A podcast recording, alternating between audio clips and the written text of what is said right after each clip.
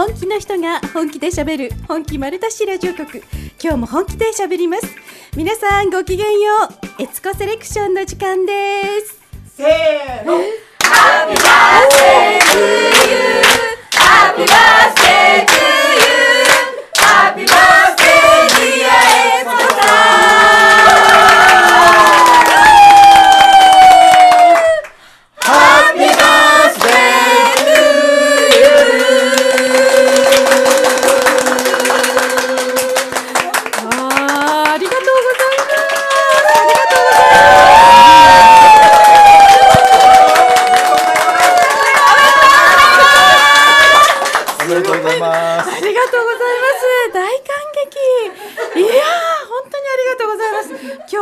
がですね、えー、1053人来てくださってて、すごい、本当に皆さんありがとうございます。あの、今日、今ね、ハッピーバースデー歌ってくださった皆様は、もれなく向こう一年幸せに過ごせます。ちょっとすごいですね。いやーありがとうございます。ありがたいことです。本当にありがとうございます。はい、今日ご機嫌で過ごしていきましょうね、皆さん。えー、お久しぶりでございます。ありがとうございます。6月ね、誕生日なので今日お祝いもしていただいて、まあ本当にありがたいことでございます。えー、エツコセレクションといえば毎月愛媛にやってきてくださる開運大王が今日もゲストでございます桜庭つゆ大先生ですよろしくお願いしま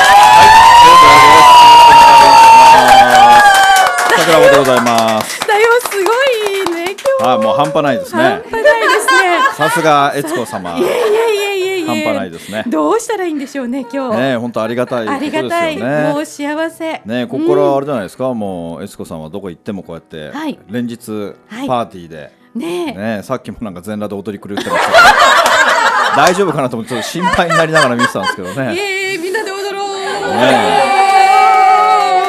まあまあ本当にね、あのおめでたいことでおめでね。たいことですねね、もう本当にありがたいことですよね。ありがたいです。もうただただ幸せで、もう私うん本当に生かしてもらってるだけで、今幸せなのに、はいなんかねありがたいです。まあますますね、うんあの今年もいい年になりますよね。はい。はい。ありがとうございます。太陽も来てくださって。はいありがとうございますではい。太陽はなんとですね、あのインド帰りなんです。はい、そうですね。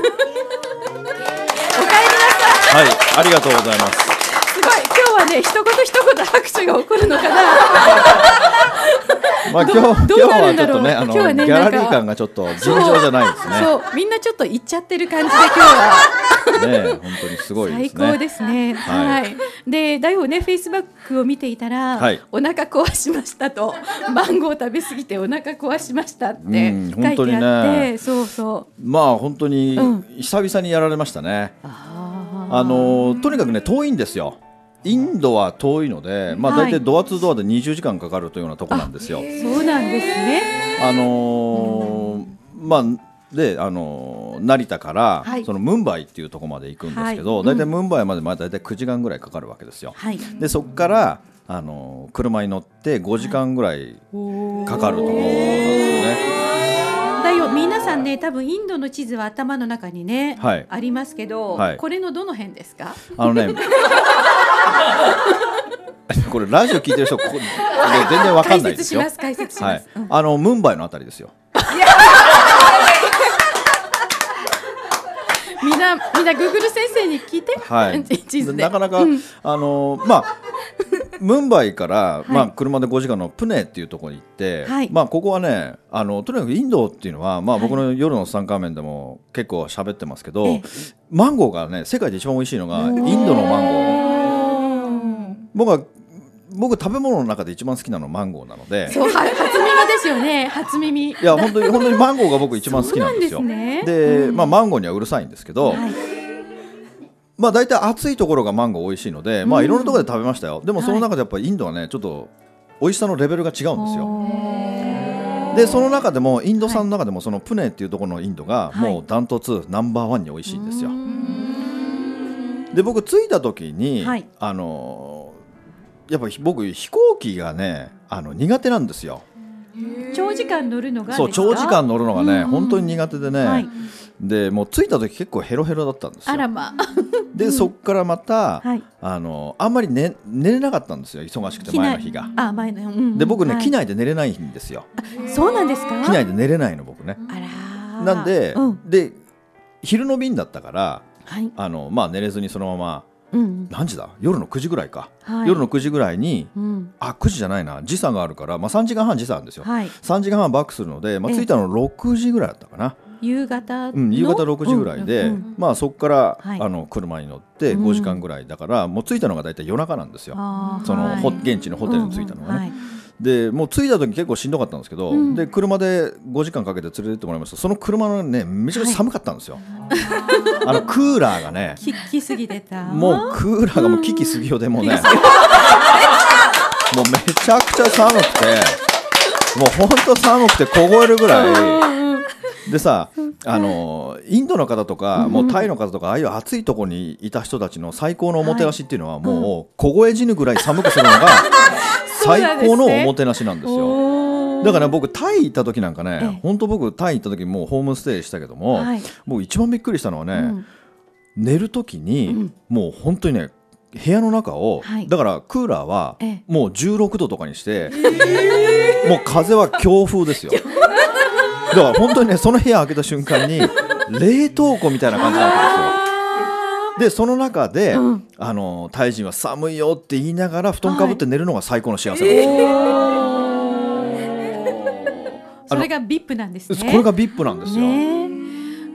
だからこれおもてなしなんですよ。だからホテル行ってもどこ行っても寒いっていうのはあれはおもてなしなんですよだから、うん。その車の中もすっげえ寒いから、はい。あのベリーコールドっつってもっと上げてくれ言うて、うんで上げてもらうんですけど、はい。気がつくとまた下がってるんです どうしたんでしょうね。で寒いなって思いながら、えーもう着いた時にはちょっと体調悪かったんですよ、ねやっぱりそうですね。人間冷やすと本当良くないっていうのねわかりますよね。それでね、うん僕その日ね本当に面白かったんだけど、うん。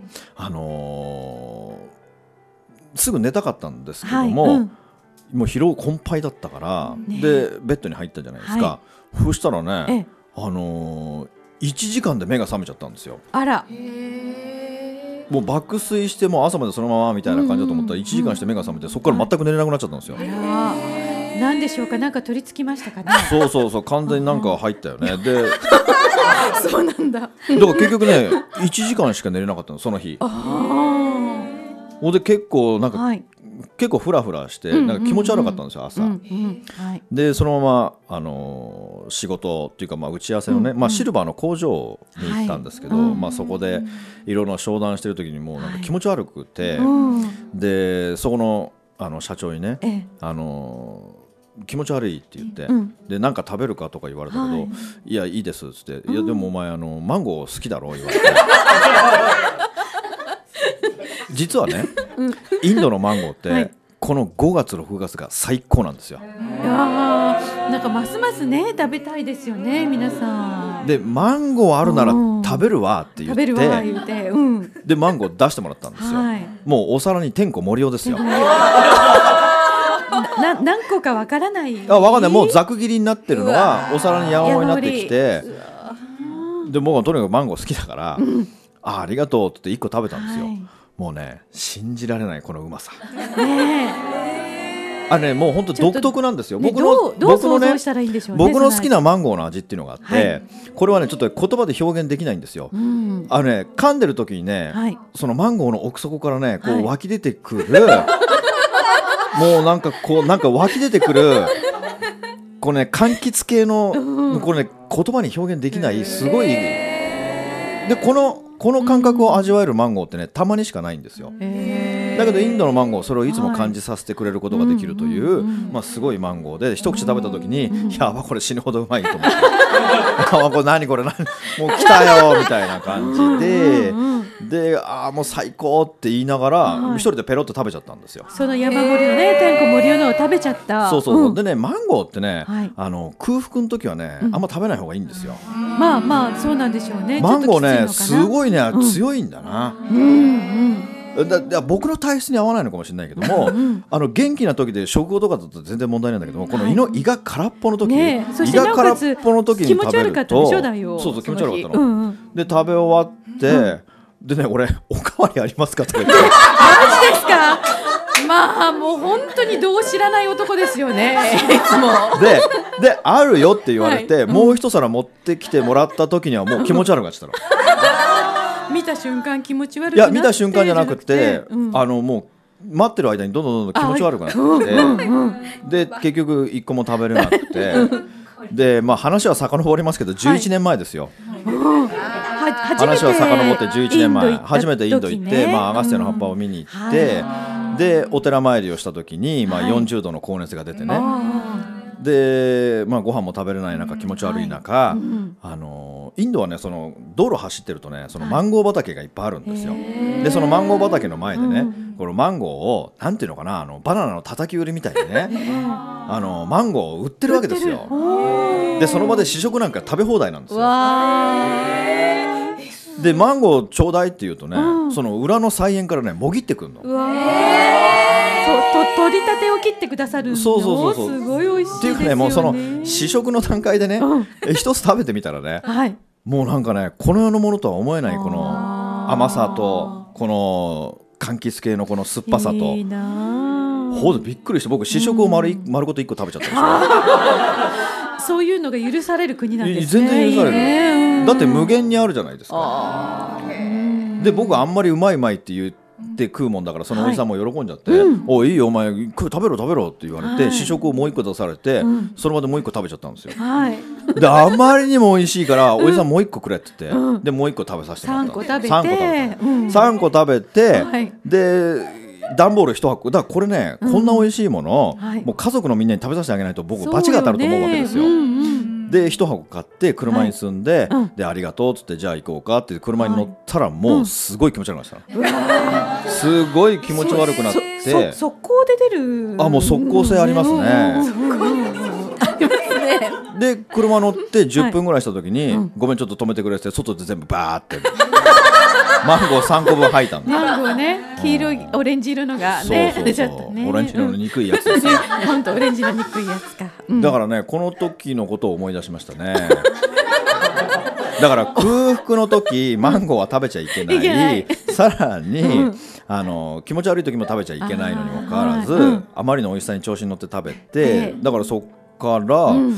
あの48時間ぐらい気持ち悪かったですね。あー。11年前とね同じこと繰り返しね,、えーね。学ばない男ですよね。だから成長を1ミクロもしてないんだなというね。ね素晴らしいまあ、どうしようもないですよねこれね。大王の今回のインド旅行の話ってこれだけ？いやそれだけじゃないんですよ、はい。それだけじゃないんですよ。でね、はい。あのーまあ、夜本当に気持ち悪くなっちゃって、うんで社長に SOS を出してね、はい。もう気持ち悪いから無理だと。で病院連れてってくれって言ったんですよ、うんうん。そしたら OK ってもう夜9時ですよ、はい。もう病院なんかやってないじゃないですか、でもやっぱ社長でお金持ちだから、はい。OK 俺のプライベートドクターに、お前を With you だぜみたいな感じでね。でプライベートドクターに連れてってもらうわけですよ、はい。でなんかそうまあ日本と同じようなこう形式のこう検査をはい。受けて、ん。でまあマンゴーを食べ過ぎた、ええ。でもう気持ち悪いみたいな感じで。で OKOK みたいな感じで。でこれはお前はなんかなんかお腹をポンポンって触ったりとかね、はい。なんかこう触診していくわけですよ、でそのプライベートドクターの権威あるような人がね、一言言いましたよ、はい。お前な、マンゴー食べ過ぎだって すごいあの分かってるっ ていうかマンゴーしか食べてないんだからもう。でそこでなんかあの薬を調合してくれて、ん。でもうこれを飲めば治るから言われて、なんかねすごい面白かったんだけどね、はい。もうまそのインドの中では、はい。もうこの最高級のはい。栄養ドリンクだっていう、うん。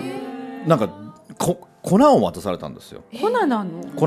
でこれを水に溶かして飲めって、でこれはもうインドの中ではもうベストオブベストだもうこれを飲んだらもう気持ち悪いのもすぐ治るぜ、はい。とか言って、うん。まあ、1リットルのペットボトルを買って、はい。その1リットルのその粉を入れるわけですよ、はい。で飲んだんですよ、うん。飲んだら完全にポカリセットですよ。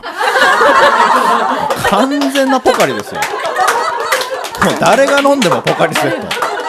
もうそれただの日本のパクリじゃんみたいなこれ大塚せ 大塚製品大塚なんだ食品の。はい。ポカリセットだぜみたいな感じで。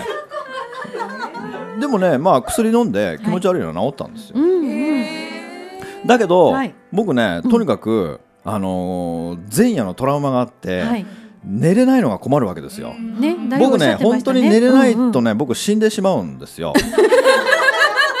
だから僕ねこの睡眠に対してはすごい恐怖感がある。それはもうしょうがないんですよ。僕はずっとその何歳だ？えあー、30歳から35歳までの5年間っていうのは僕はずっと睡眠薬を飲んでたんですよ。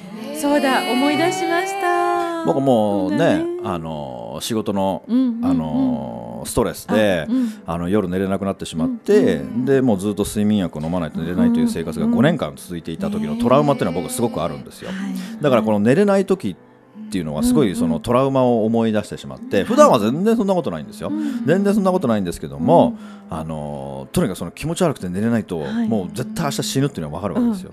だからドクターに言うわけですよ。はい。その睡眠薬くれって。もうスリーピングピルを俺にギブミーだぜみたいな感じで言うわけですよ。そうするといや総理総理それは I can't だぜみたいな感じで。そうなんですね。えなんで？とか言うと、うんあのね睡眠薬に対する、はい。その処方箋みたいなのってねものすごい厳しいらしいんですよインド。ででは厳しいの。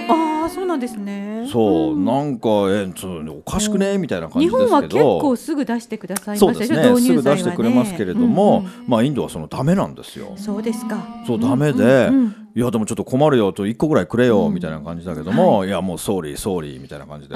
そうしたらそこの社長が「はい。あのサク大丈夫だ」って、うん。もうせんこの先生は渡してくんないけども、うん。あのーうちの母親がはい。やっぱり睡眠薬を飲まないと寝れないんだと。うん。だからうちの母親の一つもらってきてお前に今日プレゼントするぜって言われてうん「おサンキュー」みたいな感じでもらうわけですよ。はい。でもらって夜ね、はい。あの社長に言われたんですよ。これはもう very strong だと、うわー。もう very very very very strong だと。そこで聞いちゃうんですね。もう速攻で聞くし、うんもうたまにこれ飲んで死ぬやついるぜみたいなね、えもう sleeping だけどそのまま、あのーヘブンに GoTo だぜみたいなねもうそんな感じの なんかもう睡眠薬にしてはやけにでかい粒をもらうわけですよ。はい。こんなでけえのと思ってなんかゴキブリの卵ぐらいあるわけですよ。ゴキブリの卵わかんないあけど。わかんない。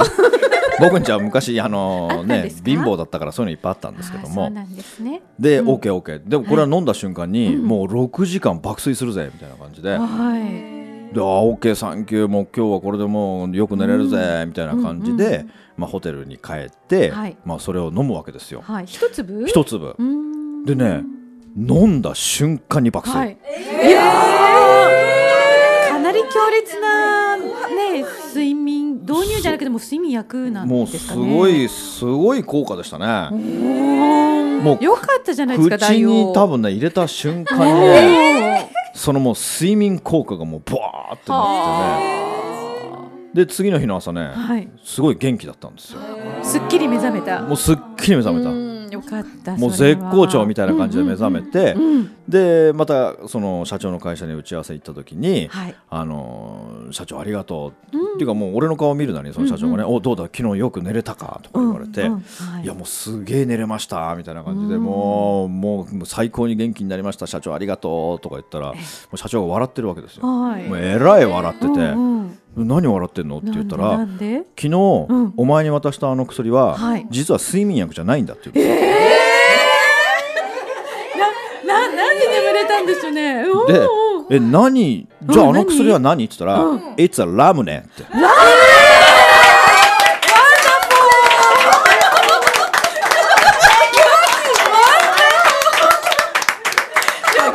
リーおかしいけどねwonderful ですねだからまああのいかにあのプラシーボ効果っていうのがすごいのかね。プラシーボ効果っていうのをちょっと皆さんに題を教えてあげてください。ご存知ない方もいらっしゃると思う。えプラシーボわかんないですか？プラシーボうん。まあだからすごい薬だと言わされて、はい。だから思い込みってことですよ。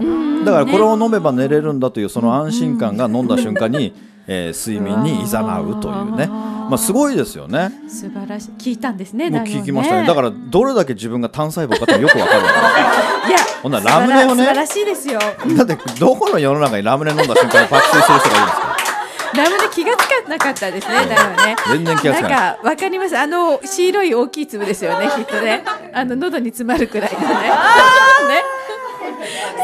インドにあるんですね。でもね笑うよねうん うん。もう本当笑いましたそうなねんだ。もうところどころで本当伝説作っていきますね。楽しい話題をねねえ作ってい本当にねですけど。うんだからねその本当にあのそのインドの街並みっていうのもね、はいやっぱり本当にカオスな感じでね、もう渋滞がねちょっと尋常じゃない渋滞なんですよ。信号とかあるんです信号とかないですね。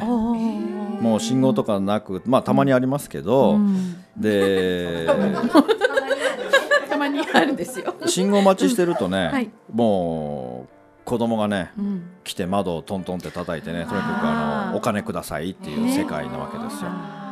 まあすごい世界ですよね。でも命がけで生きてる子たちがね、いでもでもねほとんどあれアルバイトですからね。そうなんですか？であれアルバイトうん。アルバイトというか結局もらったお金は結局お父さんお母さんのところに行くんでね。だから僕なんか一番初めにね、んあの行ったのがマレーシアでしたけども、はい。アジアにね行ったのが、うんうん。でその時もあのその連れてってくれた社長が僕にいいかって物乞いの子供たちがいっぱい来るけども、うんうん。絶対にお金渡すなよって言われて、うんああはいわかりましたって言ったら本当に物乞いが来るわけじゃないですか。はい。でねやっぱねその時僕の子供ってねあの3歳ぐらいで本当自分の子供と同じような子供がねあの一人くっついてきてね、うんあのお金くれあていうか花買ってくれってきたんですよ。で花買ってくれってきてはい。でこんな自分の娘と変わんないのかわいそうだなと思って、うんあの花いらないからお金だけあげるってお金あげたんですよ。はい。お金あげたらね、うんあの遠いとこから見てんですよ。そうですよ。あのその仲間の物売りのキッズたちが。だからもう俺にもくれ俺にもくれってもううん。10人ぐらいに囲まれてね、はい。で社長に「お前金あげただろ」とか言われて「うん。ああそうなんです」で「ダメだよお前」みたいな感じでね、うん。まあそういう経験っていうのはねそのマレーシア行った時にねすごいしたんですよ。はい。まあ今と違ってねあの時本当にあのーもう10 17年前か。うん。ももっとひひどかっいたんですかね。やひどかったですね、本当にひどかった、最終的にねうん、本当にひどくてね、だからそれを見たときに、あ本当にこの世界すごいなって思って、うんうんはい。僕僕はね絶対アジアに行きたくないってずっと思ってたから、うん。だからアジアって僕イメージが悪かったんですよ、はい。もう臭くてご飯まずくて絶対治安悪くて行ったら殺されるみたいな、もうそんなイメージしかなかったのを、はい。まあ、あの社長がそのマレーシアに連れてってくれた時に自分の知らない世界を見た時に、はい。なんて自分っていうのは幸せなところに住んでるんだ、もうビニールハウスの中に住んでるような感じなわけですよね、この日本っていうのは。でも一歩外に出ると世の中にはこんな知らないことが山ほどあるんだって、でその社長っていうのはあの伊藤忠の子会社の社長でね、はい。で今から20年近く前ってねあの、うん。コンビニでペットボトル買うと絶対おまけがついてた時代なんですよ。はい。覚えてます？うん。なんかついてます。あ絶対におまけがあついてた時キーホ代ですよ。ルダーとかねそう、キーホルダーとか、うんうんでそこのおまけを作る会社の社長だったんですよ。はい。だからあのアジア中いろんな国に行って、あのそのおまけを作るっていう仕事をしててね、で社長今度また次どっか行くんですか？って言ったら、うん。あ次行くよって。次どこ行くんですか？次は韓国行くよってうん。言って、あ本当ですけどじゃあ僕も連れてってもらえませんか？って言ってあい。いよ、はいじゃあお前ついてこいよみたいな感じで、うん。僕はその社長と一緒について海外を回ることになるわけですよ。だからねすごく見るもの見るものがね、本当すべてが新鮮で、うん。そこでマレーシア行って韓国行ってはい。次タイに行ったんですね。うんでこのタイに行った時に、はい。僕のこの運命の出会いっていうのがあるわけですよ。うんうんはい。僕の本当の師匠っていうふうに思えるね人はいとこの出会いっていうのがあって、はいまあその、お人のことを立本さんって言いましたけども、はい。まあこの方がですね僕の人生を大きく変えてくれました。この人の出会いっていうのがなければ、はい。もう今の自分は絶対いないっていうぐらい、ん。もう本当に感謝してもしきれないぐらい感謝しするもう当時は僕は自分のお父さんだと思ってね、ずっと接していただいた方がいて、まあ、はい。この人との出会いというのは僕の人生に本当大きなはいもう本当大きなというかもうあの人との出会うために、うん。えー本当にその海外にあの方が連れてってくれたんだなっていうのがすごくあるんですよね。だから人間の役割として、えこの人を紹介したらその人の役目が終わりっていうのがあるんですよ。えわあわかります。ね。僕ねそういうのすごくたたくさんあって、うん。もう特にねあの僕を海外に連れてってくれた社長さんに対しては僕すごく思い入れがあってね、うん。その僕を立本さんと出会わせてくれた後に、ええあの僕にね、はい。あの「さくちゃんお金貸してくれ」って言われたんですよ。はい。で僕初め断ったんですよ、うん。まあお金って貸したって絶対返ってくるもんじゃないので、うん。でいやちょっと無理っすごめんなさいみたいな感じで、うん。でねまたあのーまあお金に困ってたんでしょうね、はい。あの作者に頼むって、ん。もう本当ちょっともうどうにもならなくなったから貸してくれ言われて、うん。ああそうですかじゃあ分かりましたってお金貸したらその人が消えちゃったんですよ、でも、まあ今までのお礼ですよね、そうですね。やっぱりあの立本さんっていう方に出会わせてくれるためだけの人であり、うん。まああのーその後どっか消えましたけども、僕の中ではやっぱ今でも感謝の思いっていうのはすごくあるんですよ素晴らね。しいです。もうなんか天の計らいって今日ねちょうどあの開運塾でお金の原理原則を学ばせていただきましたけども、大王からそのあの人に貸したお金についてそので戻ってこないっていうのがね、まあ、結構皆さんもうんうんってあるんでしょうかね。ありますよね。あるんですよね。いや誰しもねやっぱありますよ。でその相手に感謝をしましょうっていうのを今日習ったんですよ。まあそのね理由付けも聞かないと皆さん納得できないと思うけどまあまあそれはねねまあ置いといて。うんだから本当にあの僕はその立本さんっていう人と出会うためにもやっぱりあの人との出会いというのがなければなかったしうん。その立本さんだけではなく、はい。やっぱり僕は外の世界っていうのを初めて見たんですよね。うん。それまで僕はずっとその24歳で独立して30歳までのこの6年間っていうのは、はい。あの僕つるむのっていうのが好きじゃなくて、うんあのもう一匹狼みたいな感じで、うん。もう我が道を行くっていうタイプで、はい。もう外との外部との付き合いとかも一切ないわけですよ。だからそのよその所社長さんとの付き合いっていうのは僕は今まで全くなかったけれども、うん。いろんな社長を紹介してもらったんですよ。うん。であ世の中にはこういう素晴らしい人たちがこういるんだなってこう世界で活躍する、うん。でかっこいいなっていう思いがねすごく出てくるわけなんですよね。でそんな中でねまあ本当その立本さんもそうだしその他の社長さんたちとの出会いによってね、僕はね本当人間的にこう成長していくことができたんですけれども、はいこの立本さんっていうのはねもう僕いい一回一回というかもう初めて会った時に、はいこの人ね日本人に見えないんですよ。何人ですか？もうロシアのマフィア。えなんか斉藤ひとりさんみたい。あ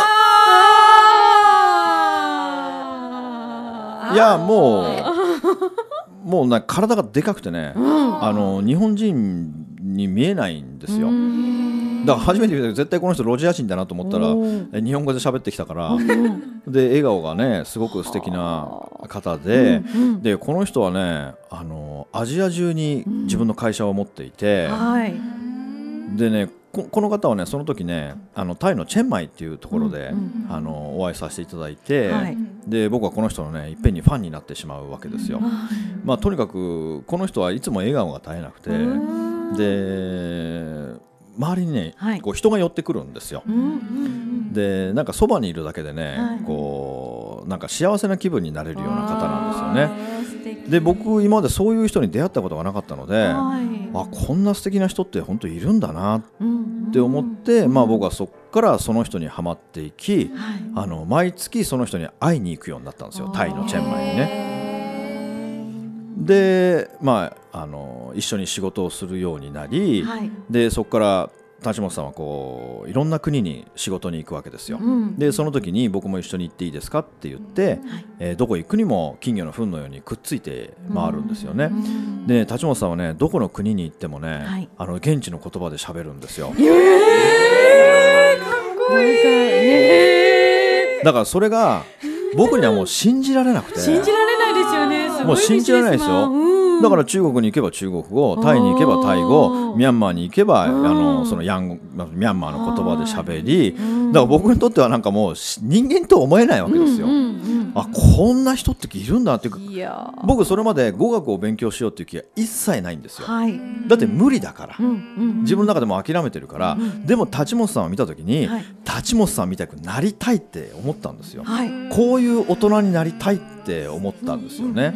まあ時間になっちゃったけども、はい。